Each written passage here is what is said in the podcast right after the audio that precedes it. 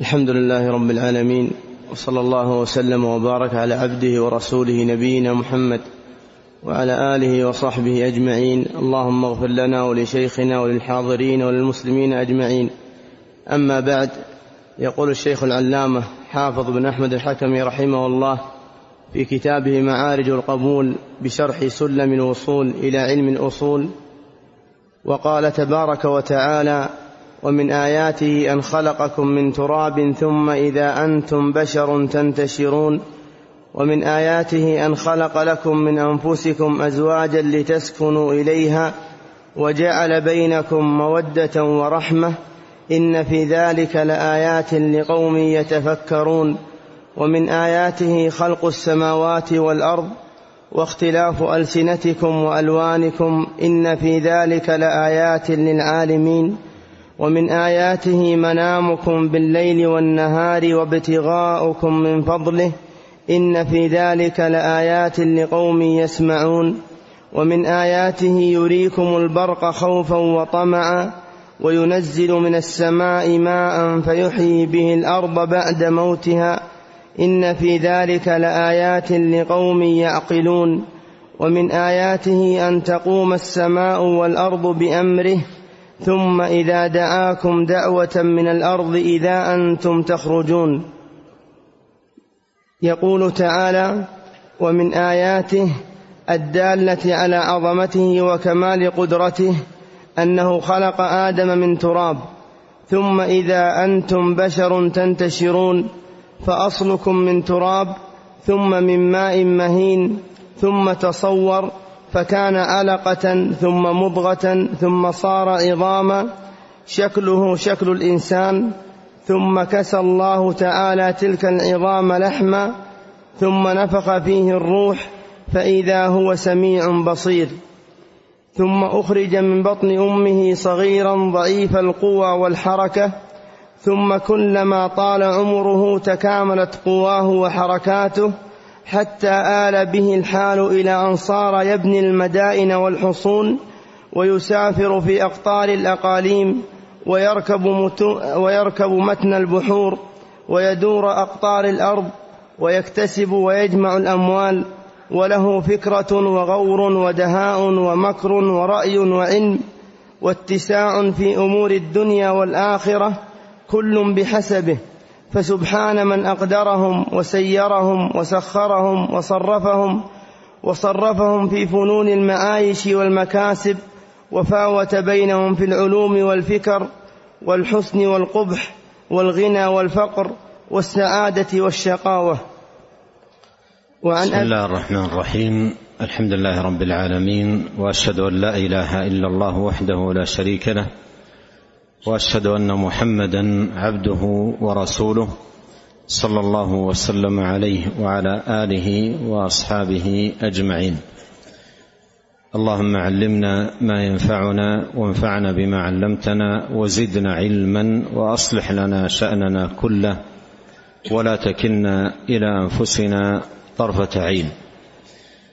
أما بعد هذه الآيات من سورة الروم التي ساق المصنف رحمه الله تعالى فيها ما ذكر من براهين توحيد الربوبية ودلائل قدرة الله وعظيم تدبيره وتسخيره سبحانه وتعالى.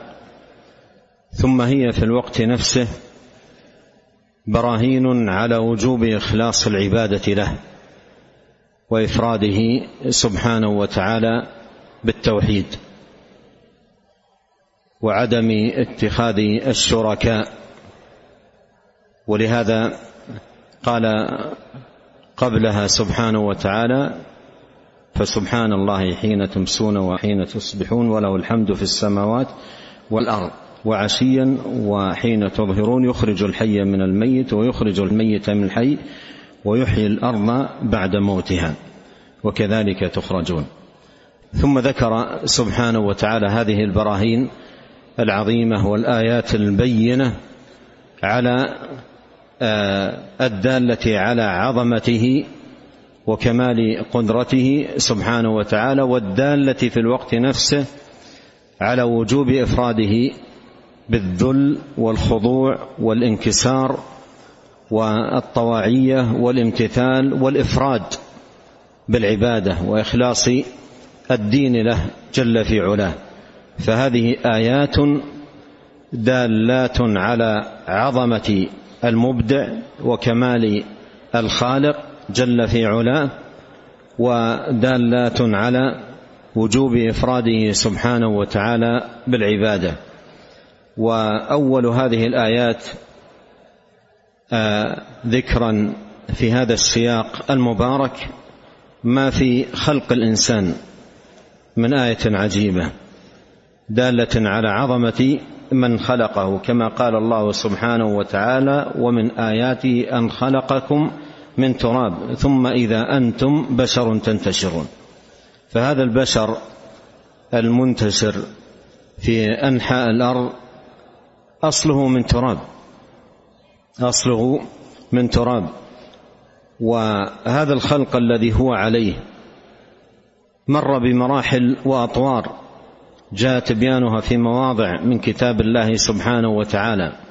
فالأصل من تراب وكون من نطفة في رحم الأم من ماء مهين ثم تحول هذا الماء إلى علقة قطعة صغيرة من الدم ثم تتحول هذه العلقة إلى مضغة وهي قطعة صغيرة من اللحم ثم تتحول إلى عظام ثم تكسى العظام لحما ثم ينفخ فيه الروح ثم يخرجه تبارك وتعالى إلى هذه الحياة طفلا ثم يتنامى ويكبر إلى ما قدر الله سبحانه وتعالى له من حياة أو بقاء في هذه الحياة.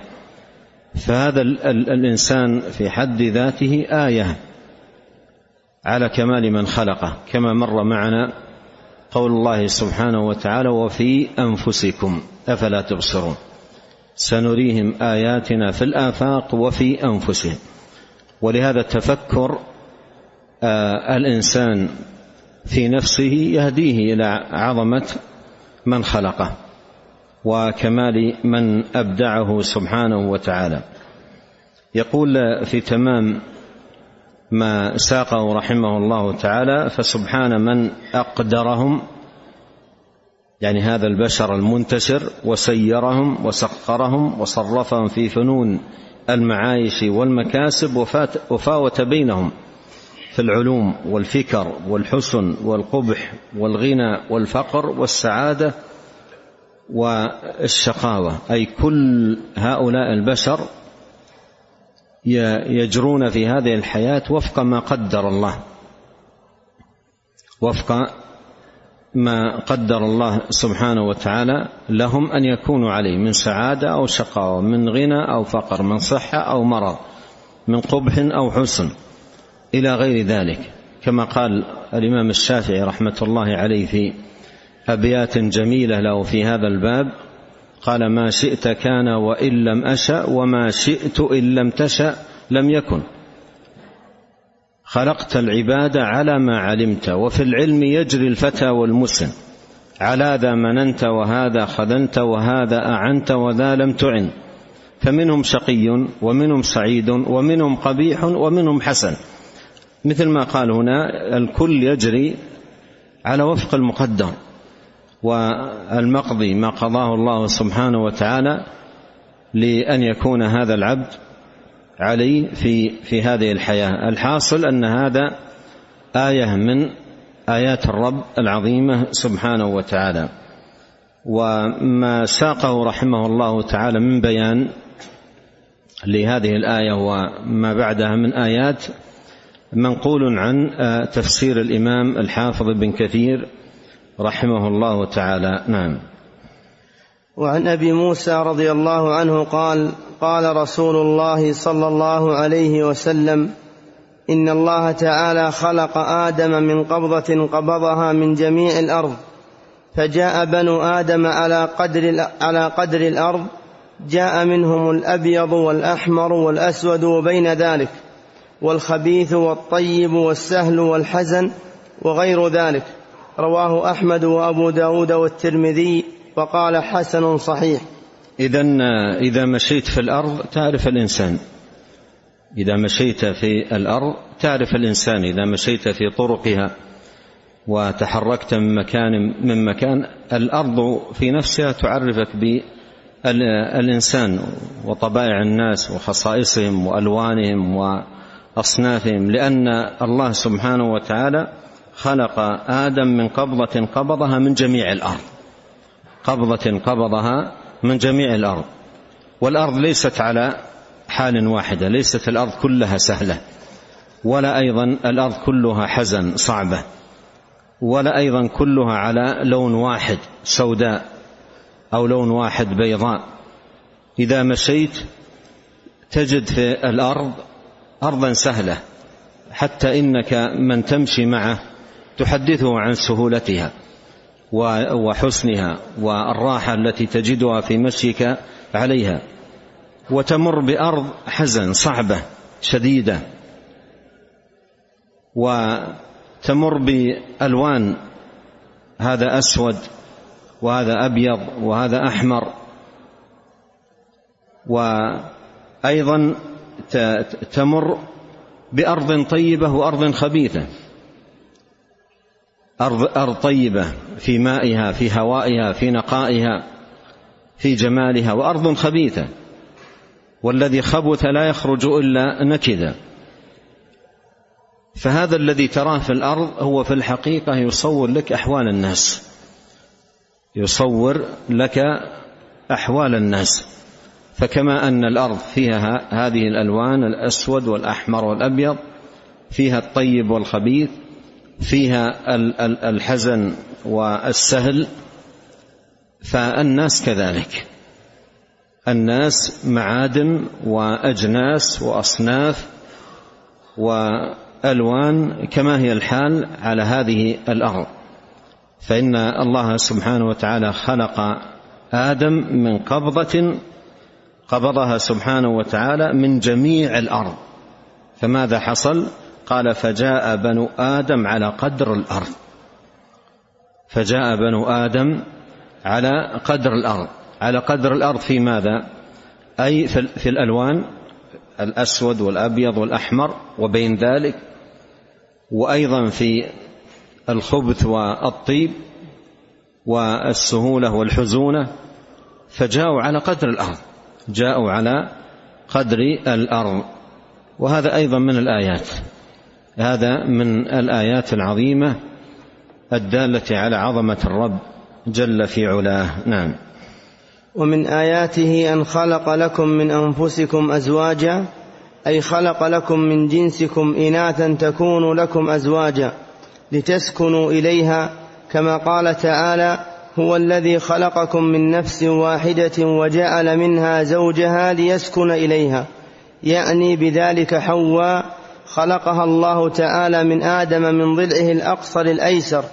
ولو أنه تعالى جعل بني آدم كلهم الأقصر الأيسر. هذا جاء في حديث أو في أثر عن ابن عباس رضي الله عنهما وفي إسناده أيضا كلام. نعم.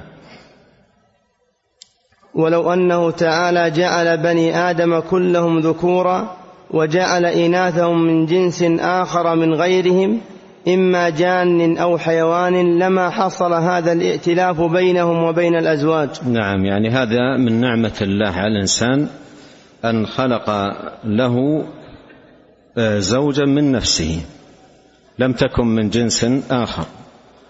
لأن لو كانت من جنس آخر من الجان أو من الحيوان أو نحو ذلك لما حصل آه، الائتلاف ولما حصل السكن والمحبة والألفة والرحمة فهذا من آيات الله من آيات الله سبحانه وتعالى العظيمة أن خلق لكم من أنفسكم أزواجا. نعم. بل كانت تحصل نفرة لو كانت الأزواج من غير الجنس. ثم من تمام رحمته ببني آدم أن جعل الأزواج من جنسهم وجعل بينكم مودة وهي المحبة ورحمة وهي الرأفة فإن الرجل يمسك المرأة إما لمحبة لها أو لرحمة بها بأن يكون لها منه ولد أو محتاجة إليه في الإنفاق أو للألفة بينهما وغير ذلك. إن في ذلك لآيات لقوم يتفكرون في عظمة الله وقدرته ومن آياته الدالة على قدرته العظيمة خلق السماوات والأرض أي خلق السماوات في ارتفاعها واتساعها وشفوف أجرامها. وجعل بينكم مودة ورحمة. وجعل بينكم مودة ورحمة. أروي لكم قصة. ربما تكون مفيدة. وأنا صغير كان جاء أحد علماء الهند الكبار توفي رحمة الله عليه كان وقتها كبير السن.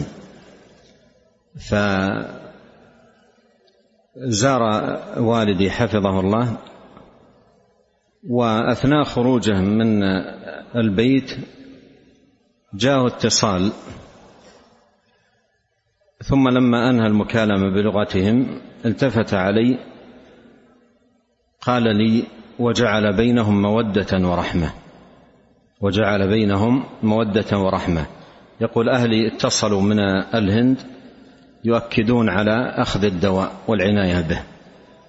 اتصلوا يقول من الهند يؤكدون على الدواء والعناية به. التفت عليه قال وجعل بينهم مودة ورحمة. نعم. ومن آياته ومن آياته الدالة على قدرته العظيمة خلق السماوات والأرض أي خلق السماوات في ارتفاعها واتساعها وشفوف أجرامها وزهارة كواكبها ونجومها الثوابت والسيارات وخلق, وخلق, وخلق الأرض في انخفاضها وكثافتها وما فيها من جبال وأودية وبحار وقفار وحيوان وأشجار. واختلاف ألسنتكم يعني اللغات فهؤلاء بلغة العرب وهؤلاء تتر لهم لغة أخرى وهؤلاء كرج وهؤلاء روم وهؤلاء فرنج وهؤلاء بربر وهؤلاء حبشة وهؤلاء هنود وهؤلاء فرس وهؤلاء صقالبة وهؤلاء وهؤلاء خزر وهؤلاء أرم أرم وهؤلاء وهؤلاء أرمن وهؤلاء أكراد. هذا كله منقول عن ابن كثير. وأيضا سقط هنا بعض اللغات التي ذكرها ابن كثير رحمه الله تعالى. نعم. وهؤلاء أكراد إلى غير ذلك مما لا يعلمه إلا الله عز وجل من اختلاف لغات بني آدم. اختلاف اللغات هذا أمره أيضا عجب. وكما قال الله عز وجل واختلاف ألسنتكم. هذا من آيات الله من آيات الله العظيمة هذا الاختلاف في الألسنة. حتى إنه في بعض المناطق البلدة الواحدة البلدة الواحدة يكون فيها أكثر من لسان. وهؤلاء لا يعرفون لسان هؤلاء. أذكر مرة كان عندي كلمة في إحدى في أحد المساجد في دولة إفريقية. بعد صلاة العصر. فلما بدأت أتكلم وأخذ المترجم ينقل الكلام صار في المسجد ضجيج وأصوات. أصوات تدل على غضب جماعة في المسجد. وحصل يعني في في هذه الأصوات تشويش على الدرس. فسألت المترجم قال قسم من المسجد لغتهم أخرى. لغتهم أخرى. لا يفهمون هذه اللغة. وقالوا كيف هم يستفيدون ونحن ما نستفيد؟ لابد تترجمون لنا. فبحثنا في الوقت نفسه عن مترجم يعرف اللغة العربية وما وجدنا. إلا شخصا يعرف اللغتين. وصارت قصة. أتكلم ثم يتكلم المترجم ثم المترجم يترجم كلام المترجم. والله أعلم أيضا كيف يصل الكلام إليهم. لكن الشاهد أن أحيانا حتى البلدة الواحدة المنطقة الواحد تجد هذا لسان وهذا لسان وهذا لا يعرف لسان هذا. لكن الله سبحانه وتعالى يسمع جميع الأصوات ولو تكلم الجميع في لحظة واحدة دون أن يختلط عليه صوت بصوت ولا لغة بلغة. ولا حاجة بحاجة. وهذا من عظمة الخالق سبحانه وتعالى. يا عبادي لو أن أولكم وآخركم وإنسكم وجنكم قاموا في صعيد واحد فسألوني. سألوني أي كل بلغته وكل بلسانه وكل يذكر حاجته.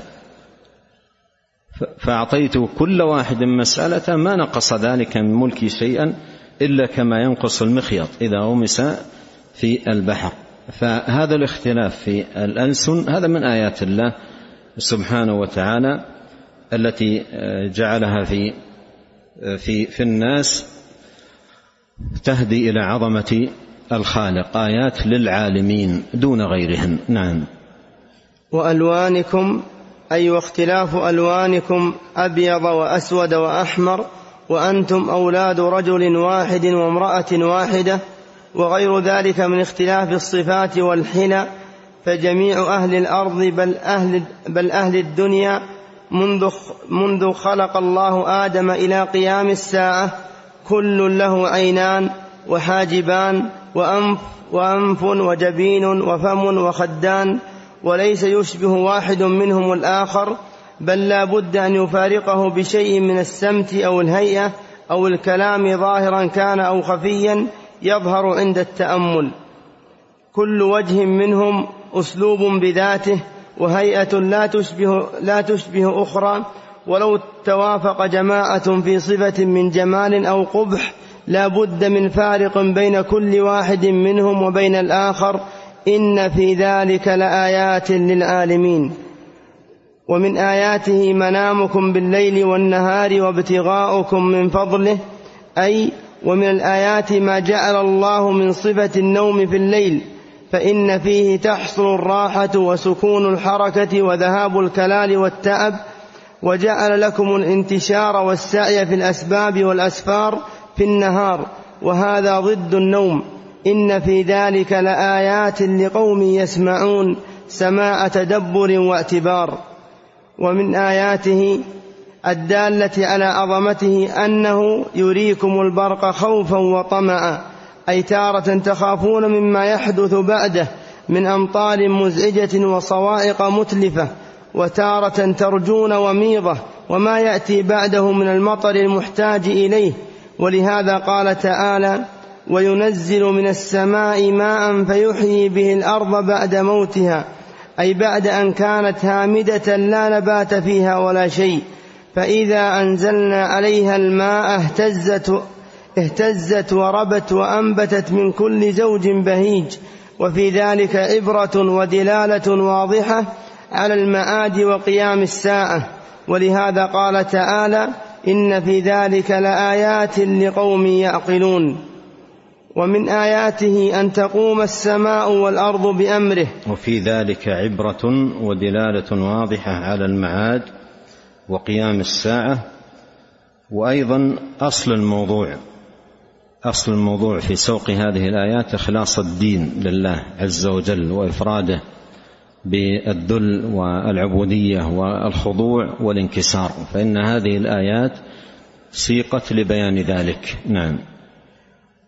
ومن آياته أن تقوم السماء والأرض بأمره كقوله تعالى ويمسك السماء أن تقع على الأرض إلا بإذنه. وقوله تعالى إن الله يمسك السماوات والأرض أن تزولا ولئن زالتا إن أمسكهما من أحد من بعده. وكان عمر بن الخطاب رضي الله عنه إذا اجتهد في اليمين قال والذي قامت السماوات والأرض بأمره أي هي قائمة ثابتة بأمره لها وتسخيره إياها ثم إذا كان ثم إذا كان يوم القيامة بدلت الأرض غير الأرض والسماوات وخرجت الأموات من قبورها أحياء بأمره تعالى ودعائه إياهم. ولهذا قال تعالى ثم إذا دعاكم دعوة من الأرض إذا أنتم تخرجون أي من الأرض كما قال تعالى يوم يدعوكم فتستجيبون بحمده وتظنون إن لبثتم إلا قليلا. وقال تعالى فإنما هي زجرة واحدة فإذا هم بالساهرة. وقال تعالى إن كانت إلا صيحة واحدة فإذا هم جميع لدينا محضرون. والآيات في هذا الباب العظيم من الاستدلال بالمخلوقات على وجود خالقها وقدرته وعظمته أكثر من أن تحصى. وأجل وأيضا كما قدمت أصل الموضوع آه، التوحيد وإفراد الله سبحانه وتعالى بالعبادة. ولهذا الآيات التي ذكر المصنف أخيرا من سورة الروم مسبوقة بهذا ومتبوعة به مما يدل على أنه أصل الموضوع في سوق الآيات. فسبحان الله حين تمسون وحين تصبحون وله الحمد في السماوات والأرض. وعشيا وحين تظهرون يخرج الحي من الميت ويخرج الميت من الحي ويحيي الأرض بعد موتها وكذلك تخرجون. فهذا آه، التسبيح والتنزيه في مساق تقرير توحيد الله وإخلاص الدين له جل في علاه. ثم أيضا بعدها ذكر ما يتعلق بهذا الأمر. أن ذلك كله شاهد على آه، توحيد الله سبحانه وتعالى. ضرب لكم مثلا من أنفسكم هل لكم مما ملكت أيمانكم من شركاء فيما رزقناكم فأنتم فيه سواء تخافونهم كخيفة أنفسكم؟ كذلك نفصل الآيات لقوم يعقلون. نعم. والآيات الدالة في هذا الباب العظيم من الاستدلال بالمخلوقات على وجود خالقها وقدرته وعظمته أكثر من أن تحصى وأجل من أن تستقصى. وفيما ذكرنا كفاية وغنى يغني عن خرط المناطقة ومقدماتهم ونتائجهم وتناقضهم فيها. والله تبارك وتعالى أعلى وأكبر وأجل وأعظم من أن يحتاج في معرفة وجوده إلى شواهد واستدلالات. فذات المخلوق نفسه شاهدة بوجود خالقه حيث أوجده ولم يكن من قبل ولم يكن من قبل شيئا. فلم يذهب يستدل بغيره وفي نفسه الآية الكبرى والبرهان الأعظم وشأن الله تعالى أكبر من ذلك. ولم يجحد وجوده تعالى من جحده من أعدائه إلا على سبيل المكابرة. ولهذا قال تعالى في كفرهم بآياته وجحدوا بها واستيقنتها أنفسهم ظلما وعلوا. فكيف بوجود الخالق تبارك وتعالى؟ ولهذا لما قال أعداء الله لرسله على سبيل المكابرة لما جاءوهم بالبينات فردوا أيديهم في أفواههم وقالوا إنا كفرنا بما أرسلتم به وإنا لفي شك مما تدعوننا إليه مريب. قالت رسلهم أفي الله شك فاطر السماوات والأرض؟ وهذا يحتمل شيئين. أحدهما أفي وجوده تعالى شك فإن الفطر شاهدة بوجوده ومجبولة على الإقرار به فإن الاعتراف به ضروري في الفطر السليمة. ولكن قد يعرض لغيرها شك واضطراب وأكثر ذلك على سبيل المكابرة والاستهزاء فيجب إقامة الحجة عليهم للإعذار إليهم.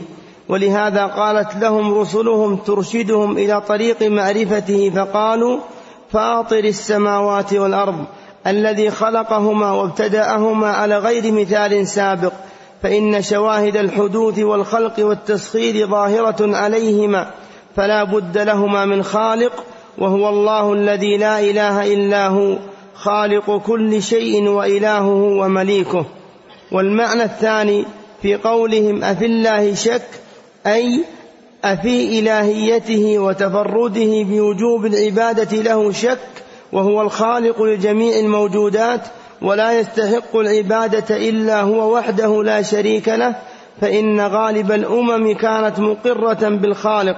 ولكن تعبد غيره من الوسائط التي يظنونها تنفعهم أو تقربهم والجواب لهذا الاستفهام على على كلا المعنيين لا أي لا شك فيه. والثاني أظهر المعنى الثاني أظهر بالتأمل سياق الآية لأن في الآية نفسها آه، قالوا تريدون أن تصدون عما كان يعبد آباؤنا. فالسياق في في, في هذا المعنى الثاني وهو دعوة الرسل لهم إلى عبادة الله سبحانه وتعالى ومعارضة دعوة المرسلين بالشك فيما يدعونهم إليه من وجوب توحيد الله وإخلاص الدين له سبحانه وتعالى. فقالت لهم رسلهم أفي الله شك؟ أفي الله شك. ثم ذكروا البرهان على وجوب إخلاص الدين له وهو كونه سبحانه وتعالى فاطر السماوات والأرض. ونسأل الله جل في علاه أن ينفعنا أجمعين بما علمنا وأن يوفقنا لكل خير وأن يلهمنا رشد أنفسنا وأن يهدينا إليه صراطا مستقيما. اللهم اقسم لنا من خشيتك ما يحول بيننا وبين معاصيك ومن طاعتك ما تبلغنا به جنتك ومن اليقين ما تهون به علينا مصائب الدنيا. اللهم متعنا بأسماعنا وأبصارنا وقوتنا ما أحييتنا واجعله الوارث منا واجعل ثأرنا على من ظلمنا وانصرنا على من عادانا ولا تجعل مصيبتنا في ديننا ولا تجعل الدنيا أكبر همنا ولا مبلغ علمنا. ولا تسلط علينا من لا يرحمنا. سبحانك اللهم وبحمدك أشهد أن لا إله إلا أنت أستغفرك وأتوب إليك. اللهم صل وسلم على عبدك ورسولك نبينا محمد وآله وصحبه.